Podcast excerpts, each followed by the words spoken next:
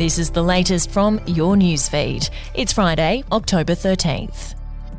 A lack of interest in the voice to Parliament has stifled campaign efforts.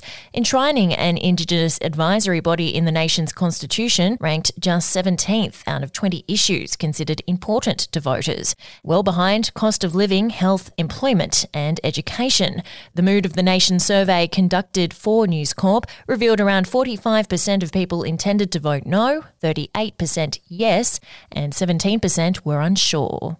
Australians witnessed a rarely seen side of Penny Wong this week as the normally stoic Foreign Affairs Minister became emotional when she embraced detained journalist Cheng Lei on her arrival home.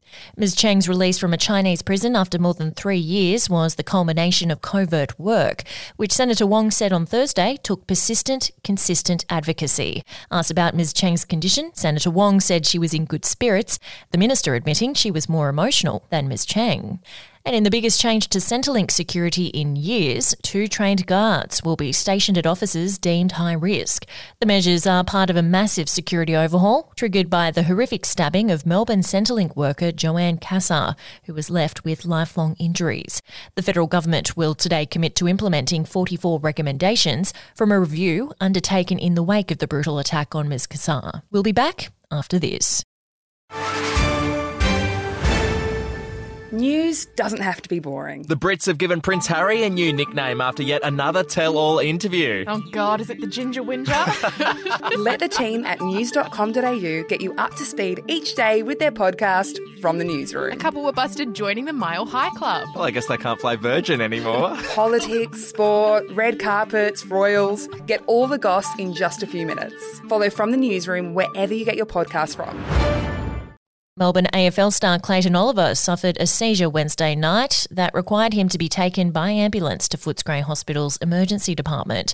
The Herald Sun reports the midfielder hit his head during what the club described as a medical episode, but was cleared of any injuries. Melbourne later confirmed the 26 year old had been cleared to leave hospital and is now recovering at home.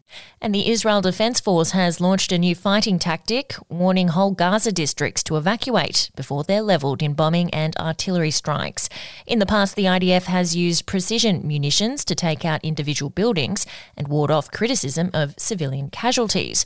But its confirmed orders have changed to now flatten large swathes of the territory ahead of an expected mass land invasion, possibly as early as this weekend. And we'll have an update to your newsfeed tomorrow.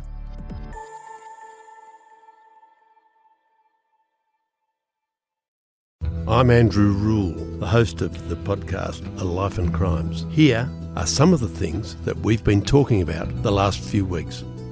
The brutal truth is that when you start looking at it, they always kill or injure a lot more than each other. The professional hitman used to be a professional hitman. Evil strikes in all forms, but particularly as stupidity. Life and Crimes is available wherever you get your podcasts.